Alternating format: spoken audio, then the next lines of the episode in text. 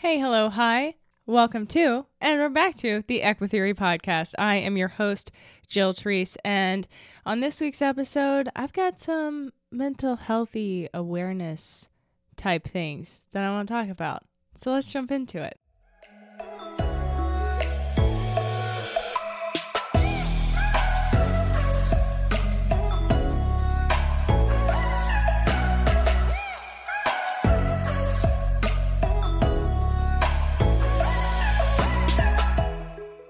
Another day is here, and you're ready for it. What to wear? Check. Breakfast, lunch, and dinner? Check. Planning for what's next and how to save for it? That's where Bank of America can help. For your financial to-dos, Bank of America has experts ready to help get you closer to your goals. Get started at one of our local financial centers or 24/7 in our mobile banking app. Find a location near you at bankofamerica.com/talktous. What would you like the power to do? Mobile banking requires downloading the app and is only available for select devices. Message and data rates may apply. Bank of America NA, member FDIC. Alrighty, guys. So I have a lot on my mind, but I also have a lot in my face. So please bear with me. I am being hit with the allergy train for real this week. Like, I am snotty and coffee and my face is stuffed like ridiculous. So bear with me if I sound a little bit different than normal, or if I have to move away from the mic and cough my lungs out. I will be doing that. So anyway, yeah, today's episode, I don't have a plan for. I'm going to be straight up with you guys. I've been sitting here with my headphones on, with all of my rig set up, and I'm like, what on earth am I going to talk about? First of all, I wanted to move the podcast back to Tuesdays, because that way I feel like I have a full week to get it together, because my internet is so unreliable. It's so hard to get the episodes up and out. And like, just the little things like making the thumbnail, if I can't edit it because my internet's out and I use Canva, little editor guy, then I can't make it happen. So that way I'll have a full week to be a little bit more prepped and prepared, which unfortunately means this week is crunch time, because rather than skipping an episode to change the date, I'd rather get one up and then be set up for next week. So that is what we're doing. And this week is going to be chaotic. That's what that means. But with that said, let me take a breath here. With that said, I am done with my spring semester. I just finished the last assignment that I had due yesterday. And so no more school until I have this little course I have to take in May. If you don't know, I'm getting my master's of clinical mental health counseling. For those of you who are regular listeners of the podcast, you're like, we get it. You're in a master's program. You're proud. I am. Okay. It's not easy. It's not easy being me. But yeah, so I'm wrapped up with school for the moment, and so I can delve a little bit deeper into the podcast. I am still just being so nitpicky with my website and merch and stuff, so that's not fully ready yet, but yeah, for a second I thought I was going to change website host and like redo my whole website, and I was like, Jill, just stop. Still might change my podcast host, because I preferred making money when I was doing the podcast. It felt a little bit better. So we might switch on back over to Anchor. So if you start hearing those Spotify Anchor ads, then that's what happened. So just giving you a heads up, my lovelies, that will be a potential. But with that housekeeping aside, I haven't been feeling so hot physically this week, and I kind of just wanted to talk about some mental health type beat around horsemanship, because it's been super rainy and gloomy here. And I feel like in the past, I probably would have been a little bit more on the down, unmotivated side. Sorry about that. And like now, I'm not really feeling that so much as I'm just like content to not. And like, I know I've talked about it before recently, but that was a big part of why it was so hard to come back to the podcast, is because I'm like not doing a ton of horse stuff right now. The trailer loading thing was great. I could make an episode about that. I could talk about it all day long, but when it's not like presently happening, it's kind of hard to like, I want to rehash the basics and like talk about things that have happened in the past. And if you guys have seen me do anything that you'd like me to talk about, feel free to shoot me a message and I'll get on it. But yeah, it's like lately my focus has been more, and you guys probably noticed this from the last episode, but my focus has been on more mental health stuff because that's what I'm studying in school and that's where I'm dedicating a lot of my time and energy. So, you know, the podcast is called EquiTheory, and while it's a horse-based podcast, I think that the human element is the one listening to this podcast, you know? So I do think it's worthwhile to talk about mental health and the human side of it and how that applies to horses. So maybe that's something we can start integrating into this podcast because I am studying it. So hopefully I know what I'm talking about, at least to some degree. I am still learning and finding my way in all of it, but there's so much that I've learned that I'm just like, oh, that would have helped a lot in competition and stuff. But yeah, so it's where to begin. I talked a lot last episode about the energy that you bring into your training, and even just when you go out in the field to get your horse or to be with your horse. And I think one of the things that I mentioned was like leaving it at the door or whatever. And, you know, I don't know that that's necessarily the best approach, because I think if you approach going into training by being like, yeah, I'm just going to leave all my problems, all my worries. I'm going to leave today in my car when I pull up to the barn, or I'm going to leave it at home. I'm going to leave it at work. I'm going to leave it at school. Then to some degree, you are then denying yourself the processing and feeling those things and emotions and acknowledging that you're feeling them and that you're dealing with those real things, you know? And so I think that perhaps a different way of looking at it that might be more beneficial is like, instead of being like, okay, get it out of my head. And then the reason that I think that that's a problem, I'll come back to that. The reason I think it's a problem to be like, I'll just leave it there, is because not only are you denying yourself having those feelings and the opportunity to process and be with them and be aware of them, acknowledge them, is also if you fail in that, then you are kind of setting yourself up for, you know, some guilt, shame, self-punishment when you're working with your horse. So if you aren't able to leave, say, that fight you had with your partner, or how your best friend, you know, was late when she said she'd be on time or whatever, you know, things like that. Like, if you don't allow yourself time to like deal with them and process them and like be with them and feel them, then you might allow them to pop out in other ways. It's interesting because I remember when I was in an undergrad course, I think it was motivation. This was around the same time that I was reading Language Signs and Calming Signals of Horses Recognition and Application by Raquel Dreisma. In that book, she talks about displacement behavior. So horses might do a behavior that isn't like super necessary. You know, they might, if they're nervous, they might graze really quickly, or they might scratch their eye on their leg, or their leg with their lip, or something that they, you know, there might not actually be an itch, but it's more of a like, I'm nervous behavior. She compared it in the book to perhaps like if you are at a bus station and you're just sitting there waiting on your bus, and then some, you know, sketchy character comes walking up to you, you might check the bus schedule. You might read the times that the bus is going to come, even though you know, but it's a behavior that you're doing to be like, I'm not a threat. Please don't acknowledge me. Don't see me. You know, so I think that in that the motivation course that I took was a little bit confusing because my professor explained to me displacement behaviors in humans are when you displace, say, your anger.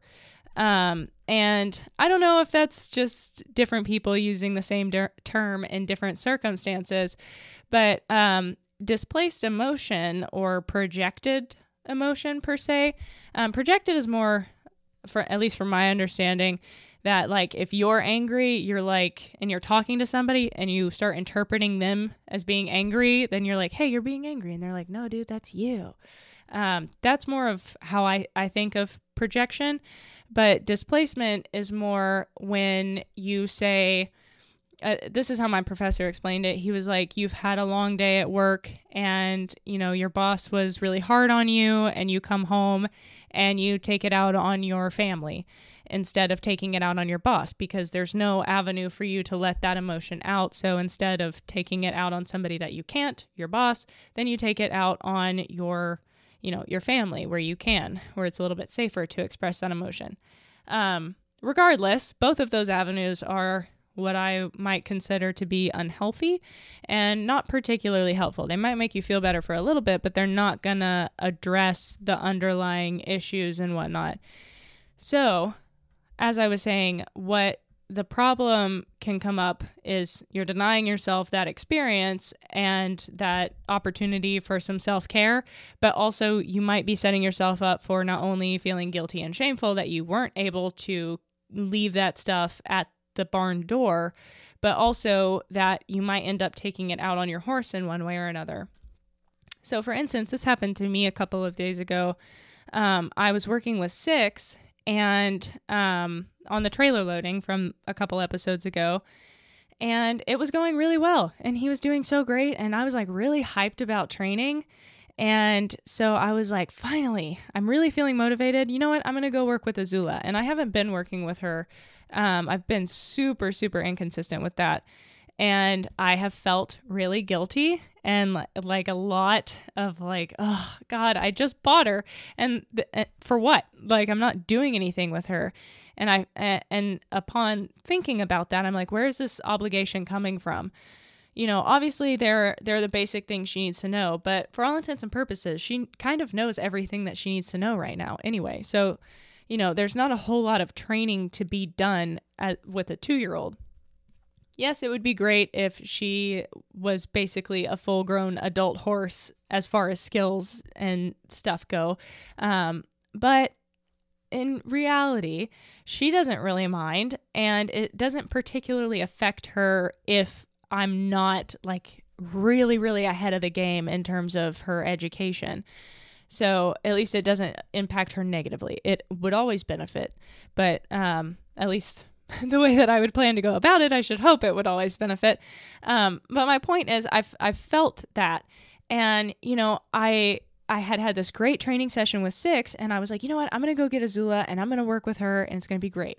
And I was really optimistic about it, but I still had those like doubts and that obligation and the shame and guilt around it. So that was going on in the background. And my response to that was, that doesn't matter. You're just, you know, in your head, you're talking yourself down. You know what you can do. And you know this horse, you're capable. You got it. What are you worried about?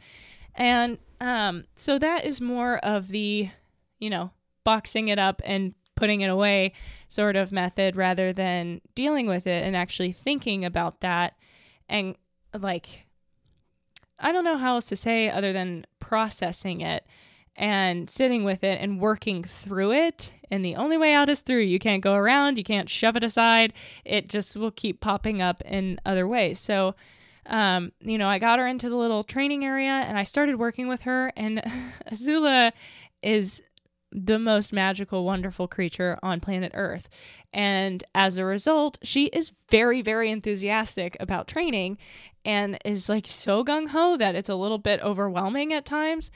And I was not there because I had just been working with Six, who is very thoughtful and slow and careful, and what I think most people like in the horse world would deem respectful. Like, he is afraid to put a foot out of place. And so with Azula, she's just like, wow, here I am, I'm gonna do this. And just like, what are we doing, where are we going, what do I need to do? And just like way too much. And so I hadn't really shifted into Azula gear per se, and so I got really overwhelmed and I wasn't like super on it, and I kept changing my criteria, and I was like, oh my God, this is a mess. I can't do this.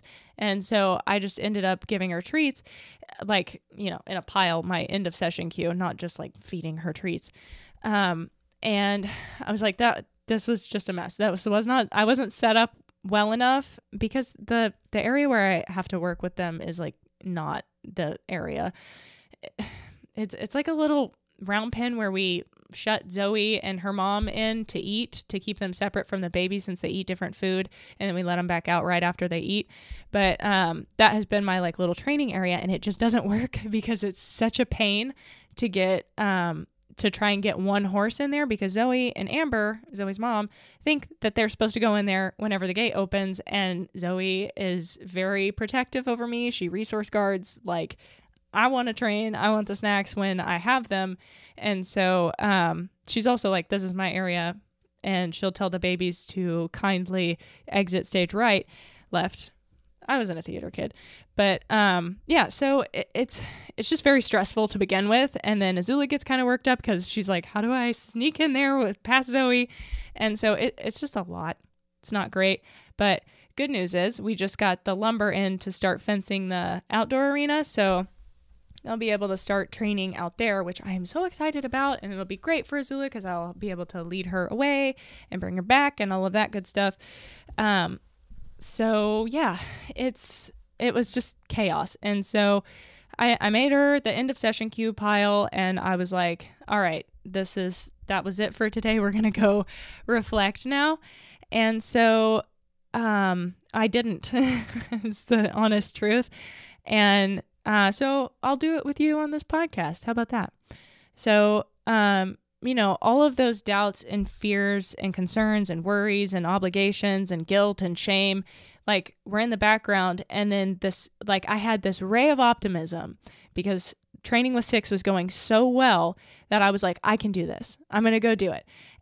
But it didn't come from like a true belief in myself, I guess, which sounds corny, but like, I didn't actually have that foundation to start on. I was starting on a foundation of, I don't actually think I can do this, but maybe today I'll prove myself wrong. And a lot of times for me, honestly, that works.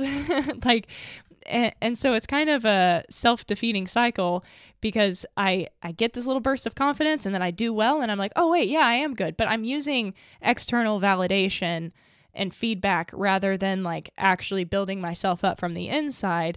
And so when you're reliant on the outside world responding how you thought or you wanted it to, you're getting your self-worth and your validation or your skill level assessed from other things and other people, other animals, what have you. So it's not coming from a place of like, yeah, I'm actually genuinely confident in my ability as a trainer. It's like, oh, well, if this training session doesn't go well, then I'm a terrible trainer. Why am I'm not even a trainer. And then it's just like, you know, you get a little bit up in terms of like, I feel like I've got this. And then you just come crashing back down even further than where you started. So in my opinion, the best way, as I said, to actually like come at training from a good place, and, well, not good as a value label, but like a place that is sustainable, is to come at it from a perspective of the whole picture. You know, what have you done in training? How have you been able to overcome issues in the past? How have you worked through problems that you maybe didn't think that you were super capable of working through? And does your track record demonstrate that you are a good trainer or a bad trainer? And yes, there will be some level of, you know, external validation in that. But I think using the whole picture rather than, you know, just niche little case studies is a bit of a bigger way of looking at it to get you started on the path of changing that validation system from external to internal, to where you can come at it from, not so much as like, I'm talented and I'm skilled, but I know that I will always do what is best for the horse. And I think in that training session, I made the best call I did, because I physically was not in the headspace where I could make good training judgment and good calls. And like, I was working on something very simple, and I was just getting overblown and what is that expression? And for all intents and purposes, I was a very, very good trainer working with Six, and then I was a very, very bad trainer working with Azula. But that's not where I want to be drawing my self-worth and my, you know, opinion of my own skill is from, depending on how the most recent training session went. Where I should be, should is a dangerous word, but where I would like to be drawing that self-worth, value, whatnot from is from a place of like genuine belief in myself and my horses, in my dedication and my passion and in my connection to the horses, and like knowing that I have done the research, I have studied, and I know what I'm looking for. And some days I might get it wrong, and some days I might not, and some days I might do really well, and some days just don't go according to plan. And that's okay. And being genuinely okay with that and not having it be a reflection of how good of a trainer I am or how poor of a trainer I am. So what can you do to make this better? And, you know, I guess I'm kind of playing therapist and client in this little session here with myself of how can I come at training from a better place? Can I get my self-esteem and my confidence as a trainer or as a rider or as an owner or as a horse caretaker, whatever you are to horses? How can you get that level up of belief in yourself? And so, some ideas and some things that I've probably, I can't remember if I've said it before on the podcast or not, but one of the things that I've talked about before is that when you go into a training session, it's important to, a cliche phrase, if you will, focus on the positive, but not in the way that, you know, people think that like, oh yeah, everything's going to be great and happy. No, I'm talking about like, well, yes, okay, that could be helpful, but I think that it should be supplemented with actionable behavior steps. What can I do? And some amount of visualizing. So, this is another one of my background projects that I'm working on. And I hope I can get it done this summer or sooner. That would be great. Is to develop a training journal that you can use on your phone or, print out, whatnot, or, you know, whatever. But, and have a space for visualizing. Yes, it's great to have training plans and shaping plans and things of that nature, but also, you know, maybe just like a little area to write out what you see happening. Because like, I'm one of those people, and I know I discussed it in the last episode, that journaling is so powerful. It's amazing. But it's really hard for me to do sometimes because I'm like, yeah, I know. I got it. It's in my head. Why do I need to write it down? But I think why writing it down is so powerful is because A, it helps cement it in your memory better. That is a proven phenomenon that we are aware of in the science. But also, pardon my cat, just crab walking because he doesn't want to move. But the other element of that is it makes you think about it more. And so when you just are like, okay, let me sit down and visualize my training. Okay, what am I working on? I'm working on getting my horse to walk over a pole. Maybe your horse has a fear of walking over poles. Okay, so he's going to do it really well. It's going to go great. I'm going to use targeting and I'm going to click him. I'd like to keep the session around like maybe 20 minutes. Okay, I'm going to go train. That doesn't work. That doesn't like take you through the training. And I'm not saying that you have to sit there for the duration of how long you think you'll be training so much as it is like walk yourself through the steps instead of using things like it's going to go well, it's going to go bad, it's going to, what if this happens? What if that happens? What would you like to see happen? So if we're taking that simple walk over a pole example, okay, so your horse has a fear of the pole and you need him to walk over it because you know, maybe you want to do some trot poles at some point and the horse is afraid of the pole, doesn't want to go anywhere near it. Okay, so what would the first step be? For me, depending on the horse, of course, but like in this hypothetical scenario, my first step would be, can the horse look at the pole? It doesn't have to be anywhere near the pole. We could be 20 meters away from the pole, but can you look at it? And okay, so after that, what would I do? How would that feel? Would I be comfortable if that was as far as we got in the training session, or would that upset me if I didn't get further than that? And then moving from there, visualizing, assuming that the horse is able to look at the pole, can we take a step, you know, forward the same distance? Like if the pole's at the center of a circle, and we're at a 20 meter distance from it on a big 40 meter circle, can we walk around the pole at 40 meters maybe? And then can we slowly, like, can I ask the horse to turn his head inside the circle and look at it? Can the horse face it? Can we maybe take a side step? Can we walk towards it a little bit? Can we do this, that, you know, different things, and evaluating, like, how would it feel if the session ended there? How would it feel if the session progressed? Where are you comfortable ending it? Things like that, and just kind of taking yourself through it and actually visualizing yourself doing it, and not just being like, yeah, it's going to go good or it's going to go bad, and I'm optimistic now. So, you know, just being a little bit more actionable about it, and evaluating your emotional state, your mental state, where would you like your body to be? How are you going to react if X, Y, and Z happens? Do you have a plan for if you get further than you expected to go? Or would you end if your horse, you know, suddenly he's walking over the pole? Oh my God, now what? So what do you do? Do you drill the pole? Do you take the criteria a step back? Do you make sure he's comfortable before, you know, things like that?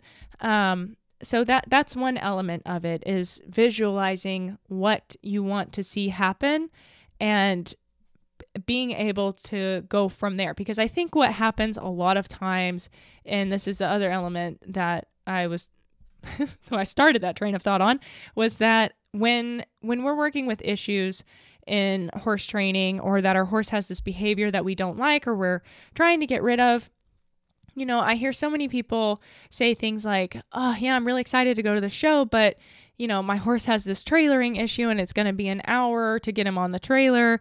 Or, you know, I'm really excited to go work with my horse, but when I get on him, he really locks his jaw to the right, and it's going to be bad. And so the example that I use is in talking about, well, let's stick with the pole example, okay, for simplicity's sake. So I think what happens a lot of times, and I think this may be more unconscious than actually, like, we're aware and we're actively trying to do this. I think it's just kind of when you let the fear, you know, take the forefront of your mind, and the fear becomes your focal point. You start thinking with this pole example. I really need to work with, you know, let's call him Brownie, on walking over the poles. And Brownie just is really afraid of the poles. And it's going to be so long. He's not going to want to look at it. He's not going to want to go over it. He's going to fight me. You know, maybe in a more traditional setting, you might be like, and then I'm going to have to kick him, and that doesn't feel good. And we're just going to get into a fight. It goes this way every time. I'm so frustrated. You know, or he's going to spook at the barrel at the end of the arena. My trainer's probably going to wear that hat that he's afraid of. You know, what if this, what if that? And so when you focus your energy on everything that can go wrong in that way, then that's kind of what you're asking for to some degree. And I'm not saying that, like, you know, if things go wrong, you were asking for it, but that's where you're dedicating your energy.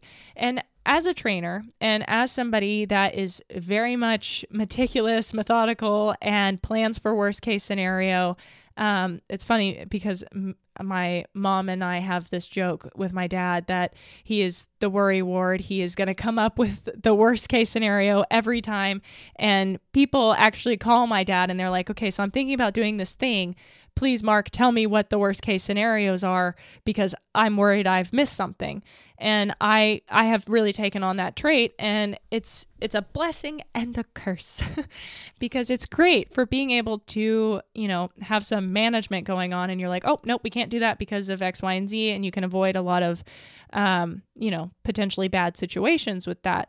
But at the same time, it kind of sets me up to think worst case scenario and then inadvertently take myself down that path. So it's almost like, you know, I know that a lot of people have had this experience, and maybe you haven't, maybe you have, but when you're riding your horse, you're like, oh my God, don't spook, don't spook, don't spook, don't spook. Oh, and he spooked. So instead of freezing up and being like, you know, you're on a trail ride and you're like, please don't spook, please don't spook, please don't spook. Okay, what can you do? Don't spook is not a behavior. Walk calmly past the thing that I'm concerned that you're going to spook about is a behavior. What do you want the horse to do? So when your horse is, you know, maybe about to spook, okay, what can you do? From a traditional standpoint, you can try to redirect your horse's attention back to you. You can back away from the thing that you're concerned your horse is going to spook at and give him more time to think, more space, distance to process, to relax.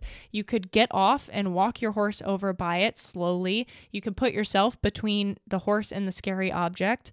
You can, you know, create distance that way, make him feel a little bit more safe. And you can, there's a lot you can do. However, just going, don't spook, don't spook, don't spook isn't helpful because also that's increasing your anxiety, and that is transferring to your horse to some degree. I feel like we're the, you know, in Avatar, the blue people, not Last Airbender, where they connect their braids to their horses. I feel like we have a little bit of that going on without the braid situation. And so I think that energy is somewhat transferable, and your horses can pick up on that. And as a herd creature, they're, you know, they depend on the sensations of others to, you know, assess whether a situation is safe or not. So it's important that you are able to work towards having a more level head. I know when I first started showing and competing, I used to like completely black out in my dressage and stadium rounds, like not in the sense that I would pass out, but that I would come out of the ring and my trainer would be like, why did you do that? Why did that happen? And I'd be like, I have no idea what you're talking about. And she'd be like, what? And I'd be like, I don't remember it. I have zero recollection of that round. And because my anxiety was so bad, I was just surviving at that point. Thankfully, I have a decent enough internal compass that I guess I was just able to know where I was supposed to go and how, you know, at what gait I was supposed to do that. But I couldn't remember my rounds. And so I had a friend that I was riding with that took beta blockers, and I was like 14 at the time. I had no idea what that was.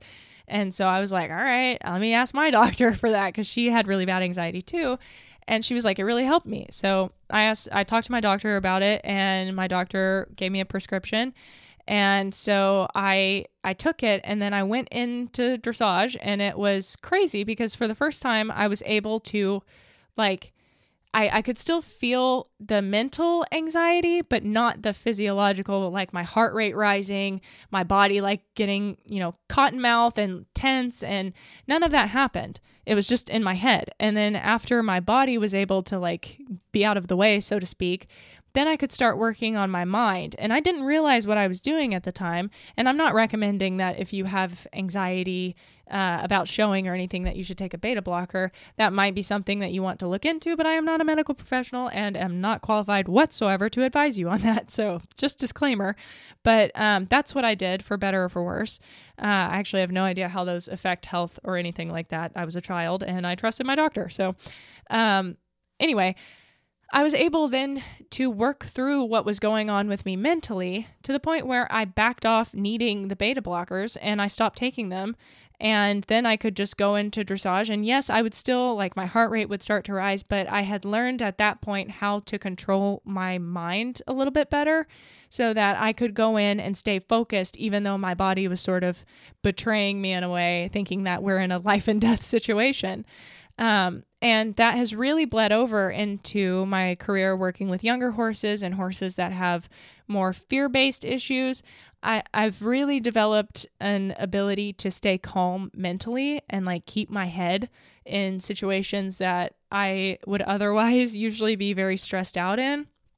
Because it's funny because me and my boss have this dynamic like to a T. She gets very nervous and freaked out, and I end up being the very level-headed, we got this, you go over there, I got it, I'll take care of it. But, you know, in other circumstances, you know, maybe outside of horses, I end up being the one that's like way freaked out. And, you know, maybe my boyfriend who's very calm and relaxed and he doesn't get stressed and he's the level-headed one. It seems like we kind of use those system dynamics based on the situation. It's like, well, it's do or die. One of us has to be the calm, cool, and collected one. So, yeah, it's just a process of learning yourself. And I think that the key to all of it really is having that awareness, like being present and noticing that you're getting stressed. And in the beginning stages, you know, I wouldn't recommend, you know, the first time practicing this be when you're going to do the thing that stresses you out a lot, like, you know, going in for a dressage test at a horse show. You know, maybe you need to just start thinking about the dressage test in your mind. And if it gives you anxiety or starts stressing you out at all, you know, just sit with it a little bit and just feel that feeling and get a little bit more comfortable with it. And then maybe go further in your dressage test, or maybe you quit for the day. And then maybe the next day you start visualizing again. And when you get a little bit anxious, notice it, sit with it, be with it, you know, slow, regulate your breathing, self-soothe, you know, we're good. I'm not in any danger. It's a dressage test. I got this. None of that negative self-talk. Like, it's just a dressage test. You're just thinking about it. It's not that bad. But, you know, actually like reassuring yourself that you're okay. Don't add other negative emotions, guilt, shame. Sit with it and be like, okay, I got this. Let me find where I'm okay, where I'm comfortable thinking about it. And then after, or if you are already comfortable thinking about it, or after you get to that point, then you can start progressing to maybe, you know, being on your horse and just maybe walk your dressage test, walk the pattern. Don't do the gait changes or anything like that. And just be comfortable following the pattern. And then maybe you can trot it, and then maybe you can canter it, and then maybe you can do the actual test. All the while, you know, reassuring yourself it's okay. And I think that the biggest thing is, especially in competition, is the pressure we put on ourselves, that there's so much weight and value tied to who we are and how we feel about ourselves in like these tangible, certifiable ways. Like, you know, if I get a bad score on my dressage test, then I'm not a good rider. And that's not true. It's entirely subjective, number one, dressage tests. But in addition to that, it has no bearing on how good of a rider you are. You know, if you're struggling with it, you're working through something, and that's okay. You are allowed to get better, and you're allowed to be not the best at it at the moment. And you can work on it. And I think that that is a big issue that I've had with things like coming back to the Azula training, is that like, okay, I made a name for myself being a positive reinforcement trainer, somewhat, which is a funny thing to say now because the YouTube views and the Instagram views are not so good. But, you know, I became somebody that is known as a trainer. And then when I'm not able to do what I had hoped to do, what I had spent about 5 minutes planning, if that, and it didn't go well, of course it didn't. And also, that's fine. It doesn't matter. You know, I mean, it's not a life and death situation working in that circumstance. I was not in any danger. I wasn't putting my horse in any danger.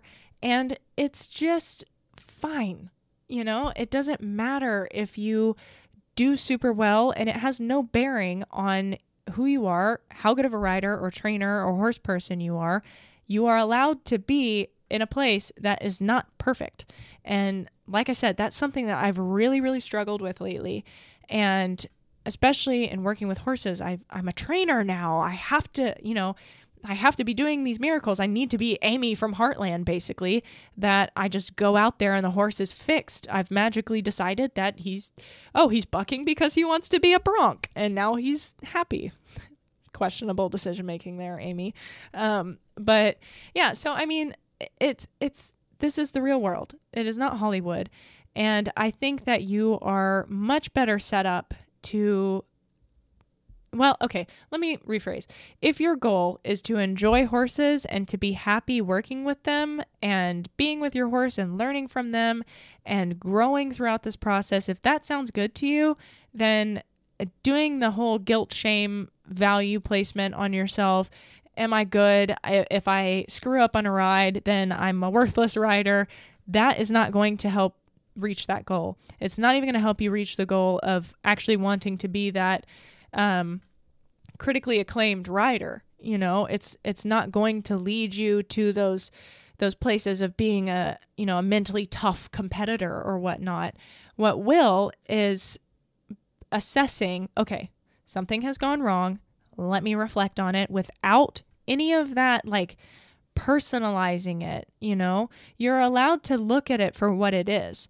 And this is where the external examination is very helpful, because you can look and you can be like, okay, well, a lot of that wasn't going super well because it was really windy that day and I'm working with a very young horse and all the other horses were trying to rush the gate and I got flustered. I'd started out working with a very calm horse and then switched to a very not calm horse. And, you know, there was so much working against me and I didn't really prepare myself. And one of my favorite quotes that Warwick always says is the, I think it's the Navy SEALs, like their little mantra or whatever, you don't rise to the occasion, you fall to the level of preparation. I didn't prepare for that at all. All I was relying on was my prior skill, not in how am I prepping for this actual situation here.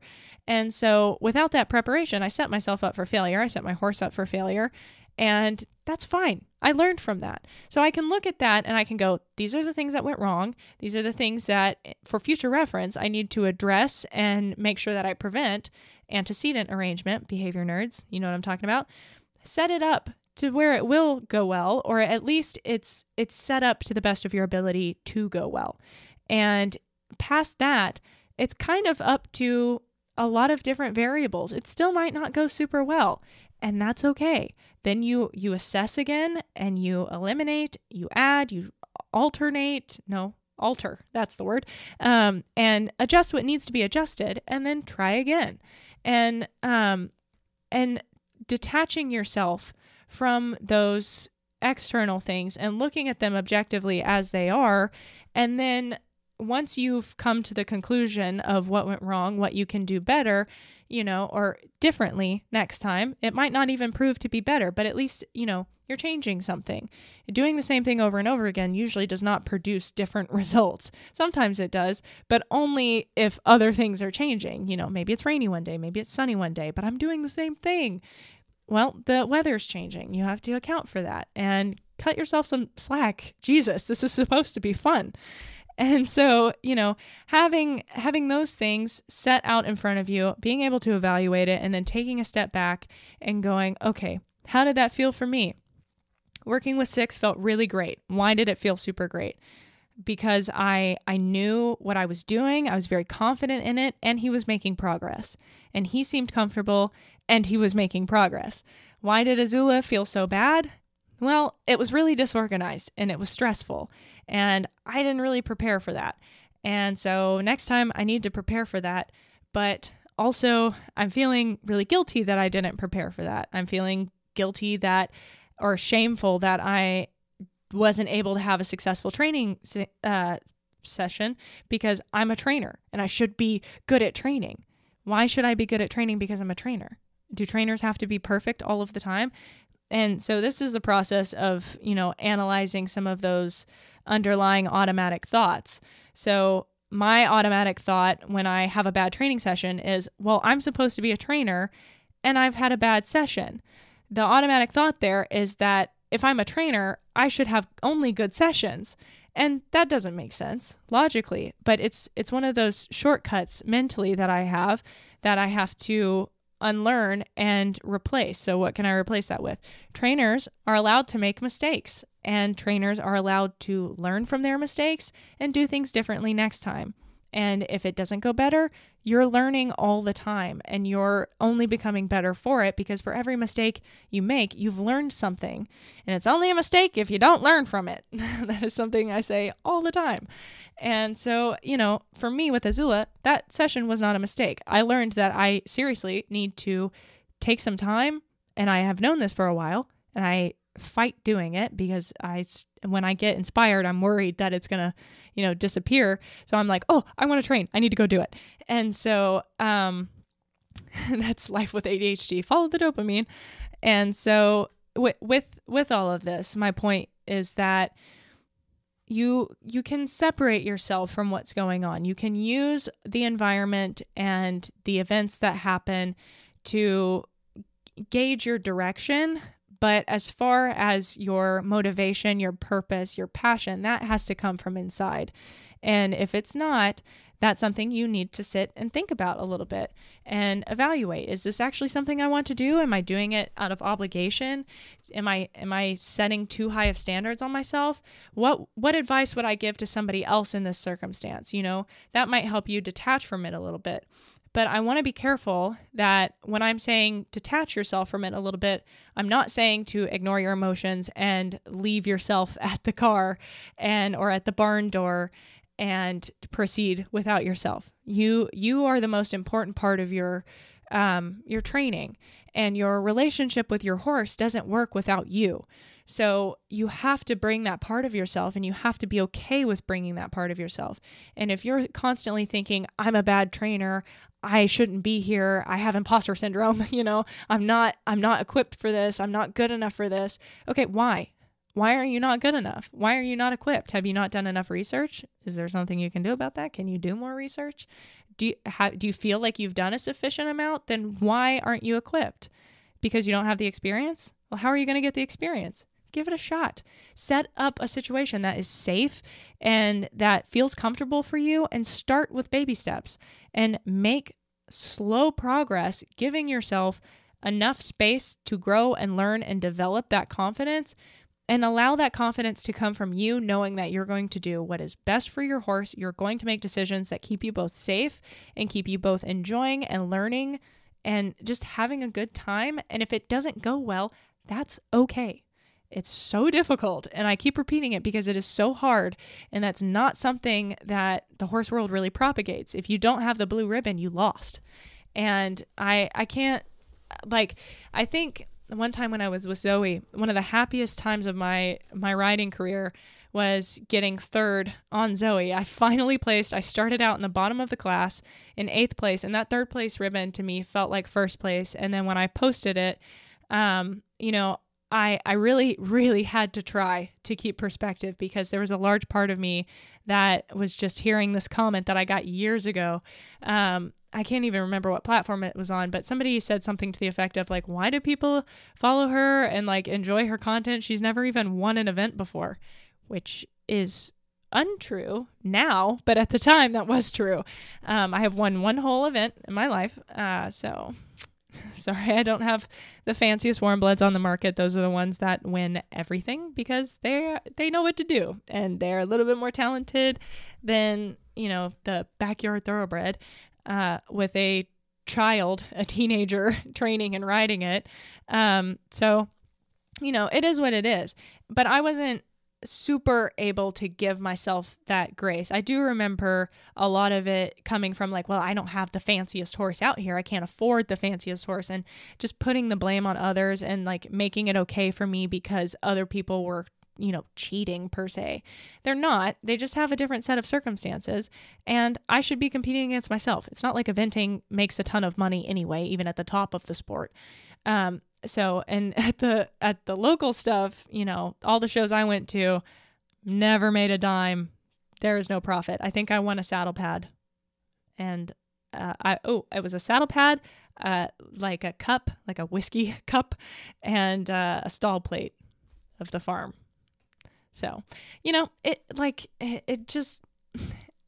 idea that, you need to be winning, and like, maybe if you're trying to be a professional, that makes sense.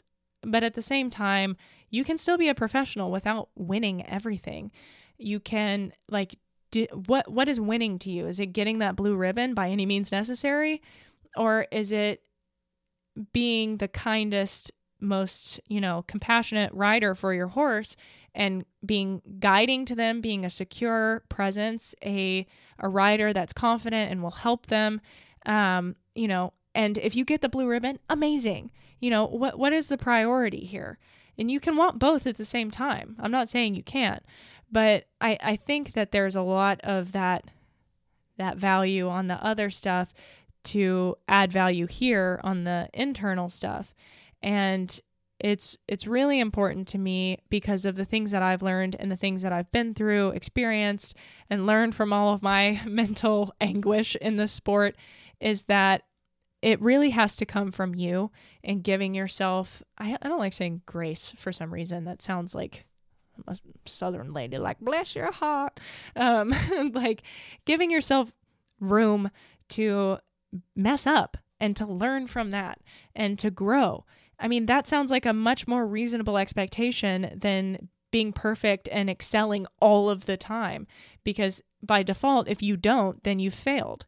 So if your goal is to learn from your mistakes and, you know, try not to make the same ones again, and if you mess up again, learn from it, try not to do it again, and try to plan for something better to happen and visualize what it would be like for something better to happen rather than obsessing over all of the things that could go wrong.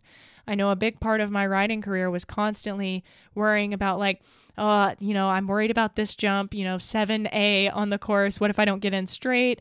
And then my horse runs out and then I end up in the ditch for 7B and then she jumps 7C alone, or, you know, whatever. Things like that. What if it went well? What am I going to do if it goes well? Because all I've planned for is it to go wrong. That's what I've given energy to. That's where I've focused my mind. It's the pink elephant in the room. You can't move away from things. You can only move towards. So what are you trying to move towards in your training? Are you trying to move towards, you know, being happy with your horse? I mean, I think that's something that gets missed a lot in talks of training and working with horses and things like that, because it's all this technical, how can I get horse to do X, Y, and Z? How can I do X, Y, and Z? But like, why are you doing this? Does it matter to you that you're doing it for a reason? And what is that reason? How can you use that reason as a jumping off point to get to where you want to be in your training with horses? And how can you make it something that you enjoy? How can you move in that direction? If you're focusing all of your energy on what could go wrong, then you're moving towards that. And it's going to be very stressful and it's not going to be a particularly enjoyable experience. So if you want to move towards your goals and your dreams and your hopes and that feeling that you want from working with your horse, just dedicate a little bit more time to focusing on that. Of course, evaluate the things that could go wrong, but be aware of why you're evaluating those things. Are you evaluating what might happen if you do X, Y, and Z, and that could be bad or catastrophic, because you're doing risk management and assessment and you're wanting to plan for the success and you just want to make sure that you get a lay of the land so that you can be, you know, prepared for whatever is to come and to hopefully set yourself up for success? Or are you seeing all of those negative things happening around you because you're afraid that that is what is going to happen and that you have no control over it whatsoever? You know, that's the thing. And at the end of the day, we don't have control. What will be, will be. And that's okay too. And so just letting go of that, I need to control it so I can mitigate, you know, all of these negative emotions. You can't. The best you can do is to think about it, sit with it, and visualize it, and make peace with it. And also add that element of reassuring yourself, grilling yourself on why, you know, like what I said with the trainer thing, you know, do all trainers actually have to be perfect all of the time in order to be good trainers? Or do they merely have to learn from their mistakes, from their horses, from outside education, and be constantly pushing towards this goal of helping horses, helping people, and, you know, helping themselves and making riding enjoyable, helping their horses, you know? So just that little evaluation, maybe it's an exercise you can do at some point. And it, like I said, it's something that I do plan on coming out with at some point. And I'll talk more about it when I do come out with it. I know I'm going to, it's just a matter of executing it. But, yeah, I think that's where I'm going to wrap up this episode. I hope that you guys enjoyed it. Maybe it was thought-provoking. Maybe you learned something. Maybe you didn't. Maybe you're like, yes, this is what I've been needing. Maybe you're like, I already knew that. Whatever. Let me know in the comments below on YouTube. If you're watching it on YouTube, please do. because I've been looking at you the whole time. If you're not looking back at me, that makes me very sad. And please do it, or else. Yeah, I don't have a follow-up. That is a bluff, but please don't call it, okay? Anyway, so I think my voice is about had it, so this is going to be one of the shorter EquiTheory episodes. But if you don't mind, please be sure to follow us on Instagram at EquiTheory. The website's equitheory.com, and you can find me everywhere else at Jet EquiTheory. And the last thing I'll say is Patreon. Support me on Patreon. I'm going to be real honest. I don't do a whole lot on there. But if you join the Patreon, you get access to an online community, a Discord server for EquiTheory members only, where you can talk about all things horsey on the server. We got lots of channels. It's great. And we also do live monthly meetings, and I just added merch to those tiers, so you can get a little merchy moo, because I don't have actual merch that you can purchase out yet.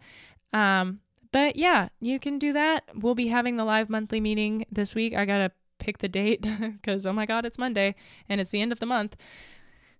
It's chaos, but we're going to do that. It's going to be a jolly old time. They normally run for like 3 hours of me talking and answering questions for like the first hour and a half. And then they usually devolve into just nonsense and us just talking. And it's awesome. I really enjoy them. And I think a lot of the members really enjoy them as well. So if you want to be a part of that, feel free to join. So it'll probably be on Thursday, I'm thinking. Maybe. I got to check my calendar. But yeah, you got time to join because this should be up on Tuesday. And if it's on YouTube, it'll probably be up on Wednesday because my internet sucks. But with that, I'm going to go ahead and end this episode. Thank you guys endlessly for watching, listening, doing whatever. If you are listening on a podcast app, please be sure to subscribe or follow, whatever the terminology is where you're listening, and rate it. Spotify added a rating feature, so if you'd like to do that, please do it. It helps boost the podcast in one way or another. Not sure how that works, but analytics, and yeah, technology. So I'm going to go. Thank you guys so much for watching, listening. I already said that, but you know the drill. I repeat myself. That's this podcast, but you know what? You will hear it one way or another. And I tend to like that format because I check out a lot when I'm listening. So with my podcast, you never have to worry about that because you'll probably catch it one of the 3 times that I say it. But yeah, I'll catch you guys in the next one. Bye.